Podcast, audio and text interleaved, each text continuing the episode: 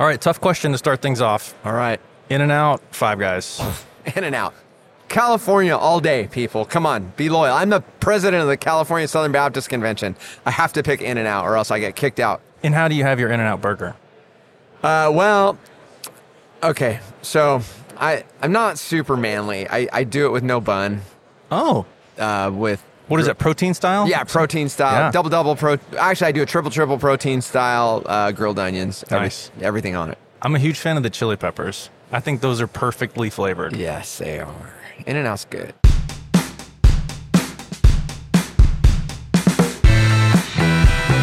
Welcome to 10 Questions with 10 Pastors. Brought to you by Gateway Seminary. With your host, Tyler Sanders. Uh, I'm Tyler Sanders, Director of Communications at Gateway, and I'm here with Shawn Beaty, who's the Senior Pastor of Clovis Hills Community Church. Uh, and that, well, that would be Clovis, I guess. That's the city, right? Yeah, yeah. It's kind of the Fresno area, Basically Central Fresno. California. Yeah. And you are a D-Min grad. Yes, Yeah. yes. When did you uh, graduate with your doctor of ministry? I believe I graduated in 2015. 2015. Yeah. And how long have you been at Clovis Hills? Um, I I've been at Clovis Hills since 2012, July of 2012. So I'm coming up on nine years. Yeah. in July. Yeah. That's fantastic. Well, here, here's a real question. Yeah. What are you reading right now? Or what's next on your reading list? Oh, um, I'm actually uh, reading a book. It's a biography of Eugene Peterson. oh, okay. That is, um, gosh, hold on. Yeah. I know the name of it. I don't know the name of it, but I have it in my backpack because I was reading it this morning. It's uh, a burning in my bones, and it's so good. Yeah? it is really good by Win Collier. And then I've made a goal this year. I was going to read everything I could in one year of C.S. Lewis again, or if I Oh, haven't. yeah. So I'm actually cranking through the Narnia books right now, and I- Okay. I, read a, some of his like nonfiction works earlier in the year. Okay. What's next after Narnia? Um, Something. Yeah, probably the Four Loves. That- Okay. Uh, I haven't done that one yet, so Nice. I I just haven't picked yet. When it comes to preaching, on a macro level, big picture, Yeah. How do you approach planning out series? Uh, how far ahead are you thinking whenever you're getting ready to to prepare something like that? Oh yeah, um, I will plan my 2022 preaching calendar this summer. I do every summer. I plan, plan the next year's preaching calendar, and then I schedule out um, myself and the teaching team in it, and the kind of the direction and the themes, and um, it's ba- really. I, I think a lot of it is based on seasons of the year as well too. Like even if you don't have children in school, we all operate by the school year yeah. you know and Sure. um, the church operates that way too and they're you know we used to operate by the church calendar now it's the school calendar Yeah. and uh, yeah that's post-christian right but Right. That, that's just how it works so um, I'll, I'll map it out a year in advance and then i try and work two to three weeks in advance have my outline my big idea Okay. um, the scripture all of that and then the week of i'm filling in kind of the meat of the outline the exegesis that, Right. that kind of thing i've also like like next year i'm gonna do the book of acts so Okay. i will spend the rest of this year reading reading Yeah. commentaries on acts like you know just fill myself up full of uh, good scholarly work first Hmm. before i get to the practical Yeah. in 2022 if that sure. makes sense Yeah. Yeah. Yeah. Yeah. What do you think the most difficult passage you've ever preached in church is? Huh. You know, I, don't- I, I can't think of the most difficult, but I did recently, uh, last year, we taught through the book of First Corinthians, and I did head coverings. Wow. And I talked about things that are uh, cultural and supra cultural Mm. principles and things like that, and how you read the Bible when you get come up against things like that, and just, just how Scripture interprets the Scripture, and Yeah. re- really, really helping people understand the more difficult parts of, of the Bible. So when I got to that, I was like, I'm going to preach on it and help people understand you're going to come up against things that don't make sense or are difficult in Scripture. Yeah. And th- this is how you should look at it. Right. So yeah. Okay. In the breadth of your responsibilities as a pastor at your church, what do you feel like? What's a role or responsibility that you feel is really like your sweet spot? And maybe what's one that you're not so fond of? Sure. Um, you know, I think a lot of it is based on gifting too, right? Like e- every every pastor is different. Um, I so I tend to be an extrovert. Um, I'm really I, I work best when I'm working with people, uh, not holed up in a study. Um, so I'm usually trying to, and we're a larger church, so I'm usually trying to chase down um, bigger vision pieces, things that are a year out, two years out, three years out, meeting with people, talking about that, working through that, uh, networking for kind of longer term things. Like I, I feel like um, I don't know. God's God's probably given me a, some vision, if that makes sense. I can Yeah. see things coming, and I feel like uh, sometimes He lets me see around a corner Right. and um, so so I really like chasing those things down. I like doing it with other people. So you know, there's other pastors though that they're far more introverted, or they might be more studious, and you know they they just eat it up that they can get in their study and devour commentaries all day. And I would say that's not necessarily me. Um, I I do do the hard work of all that, but um, leadership is is really something I you know I'm big on. Yeah. Take this next question as seriously or not, Okay. as you like. What's a swing and a miss you've had in ministry? a swing and a miss. I've had lots of misses. As a matter of fact, I'm going to be honest. I feel like um, when I was coming up in ministry, the best question I could ever ask a seasoned leader is, "Hey, what shouldn't I do?" Yeah. Because I think those are the best lessons you Yeah. learn along the way. So I would say, um, like a big picture miss is, you know, early on in ministry, you know, you're not like a super. You're, you're not sure who you are and what your ministry is going to be and what it's supposed to be. And you look to experts and you just try and copy them. Yeah. Do, do you know what Yeah, I mean? you're I- emulating. yeah, so I had some guys I emulated. I probably emulated them too hard. Hmm. Um, and eventually I figured out who God really showed me who I was and what my sweet spot is and where my, you know, but I, I felt like I probably could have got there faster if I would have um, gone to that. And then here, here's just a practical one. Um, we, you know, when I got to Clovis Hills, um, it was kind of it, was on the heels of the Great Recession. The church had had really had a rough from about Sure. 2009 to 2011, just rough, brutal. And uh, the previous leadership, Steve Davison, they did an amazing job, like n- stopping all the leaks and Yeah. not taking on any more water, spilling the blood that needed to, turning in the right direction, and getting the church ready for me to come. They didn't know I was coming, but they were getting it ready for whoever it was. right. So I came in on, and the church um, felt just whipped. Hmm. Like the spirit of it was like, ah, we used to be a good church. We used to be a cool church. We used to reach people. Right. So, um, you know, I, I figured out about six, eight months in, like, okay, we got we got to start reaching people. We got to get, you know, they got to get their swagger back. That like, no, we're a church that reaches lost people. This is Yeah. Who we are. It's what we've done since its inception. So we we did a series of outreaches, and some of them were phenomenal, and they you know saw lots of people come to Jesus, lots of people coming back to church. But one of them we did because we didn't have any money, and we were trying to draw a crowd. We were trying, let's get a crowd here and preach the gospel. You know, is um, we tried to break a world record. This is so stupid. I can't believe I'm admitting this in public space. We tried to break a world record after church with the largest game of Duck Duck Goose. Wow. Okay. Yeah. Uh, I think the record was like 2,300 people. You know, we're like, we can do that. Let's do that. The news will come, whatever. And, you know, we'll get a crowd, we'll raise some money, and we'll preach the gospel. You know, so it ended up doing it. It, it was like, eh, this is weird. Um, stupid. Uh, we did though, like, because we asked people to, um, as they played, to to donate a buck Yeah. And all that money would go to send some kids in the um, urban area of Fresno, which Fresno is one of the poorest cities in California, in America. Wow. Um, send a bunch of them to camp to Genesis Park. Yeah. And we ended up raising like $7,000 doing it. So we sent like 50 kids to camp Yeah. scholarship that summer. So that was a great thing. Yeah. And a bunch of them came to Christ and a few people came to Christ and the news came. But it was just really stupid, to be honest. We all kind of Monday morning like, well, that was cool. And then finally I was like, no, that was kind of weird, guys. I, I, I, think we missed on that one. You know, and they didn't know if they could say we missed. You know, because some pastors Right. like, we never miss. Yeah. We're, we're That was a perfect. success. God is always great. And, and God Yeah. is always great, but sometimes we're dumb. Yeah. Yeah. Yeah. So that's a long story to get to that, but I had to preface it because if I just would have said we tried to break a r- world record doing the largest game of duck duck goose after church, Anywho, there you go. That's good. That's a good one. yep.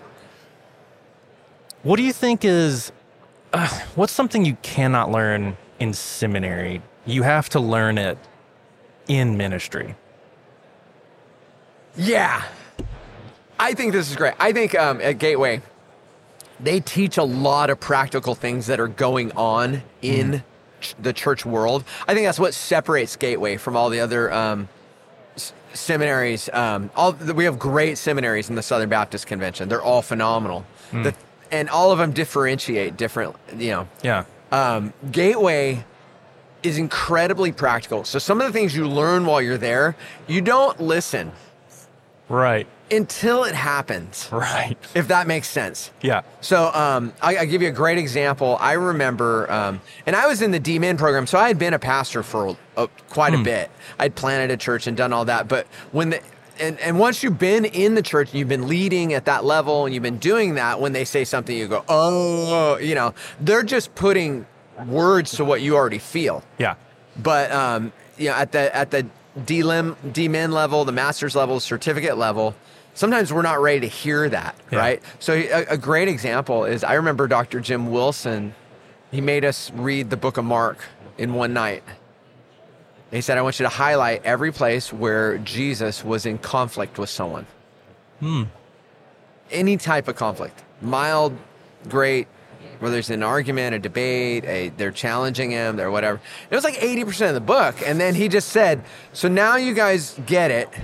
If you're going to be a pastor, conflict hmm. is the sea you swim in. Yeah. And if you don't like conflict, you're not going to be a good pastor because Right. this is the church. Yeah. And that blew my mind because I had felt it. I didn't have words for it. I didn't understand it. But the minute he said it, I said, oh. And it really opened up. Like, I did, I don't, not that I'm looking to get in a fight or I'm Yeah. looking, but now when something goes bad, I, I'm never like, oh, when's it going to be right? Right. Because it's not. Right. Do, do you know what I mean? It's not. Yeah. You're working with people. There's always going to be divorces, and there's Yeah. going to be um, Pain and- pain yeah. and death and um, sin and people disagreeing. Yeah. And just when the church is moving in the right direction, there's a faction, right? The women's ministry says we're not getting enough attention, pastor. You know, whoever it is. Yeah. Or there's going to be a financial problem, Yeah. or a, a, a large giver in your church is going to pass away. And that's always going to happen. And if you know that and it's the sea you swim in, it, you don't take it as personal. You don't carry it as, as, as heavy. Yeah. And you're just like, oh, okay, that's what this is this week. Yeah. kind of thing. And that's been, that was incredibly helpful for me that I don't think I would have uh, heard that at a bachelor's level or a master's level as a young guy in my 20s or 30s until I had really uh, pastored. Yeah, been a you senior lived in it. pastor. Yeah, I lived it. Yeah. Yeah, yeah. What do you think? Uh, well, this is an, a good opinion question, I think. So, what do you think if there's one thing a student has to get out of seminary? If they a, a student comes, gets their MDiv, any one of our seminaries, what's the one thing they have to have when they leave? Um, I think a strong hermeneutic, to be honest.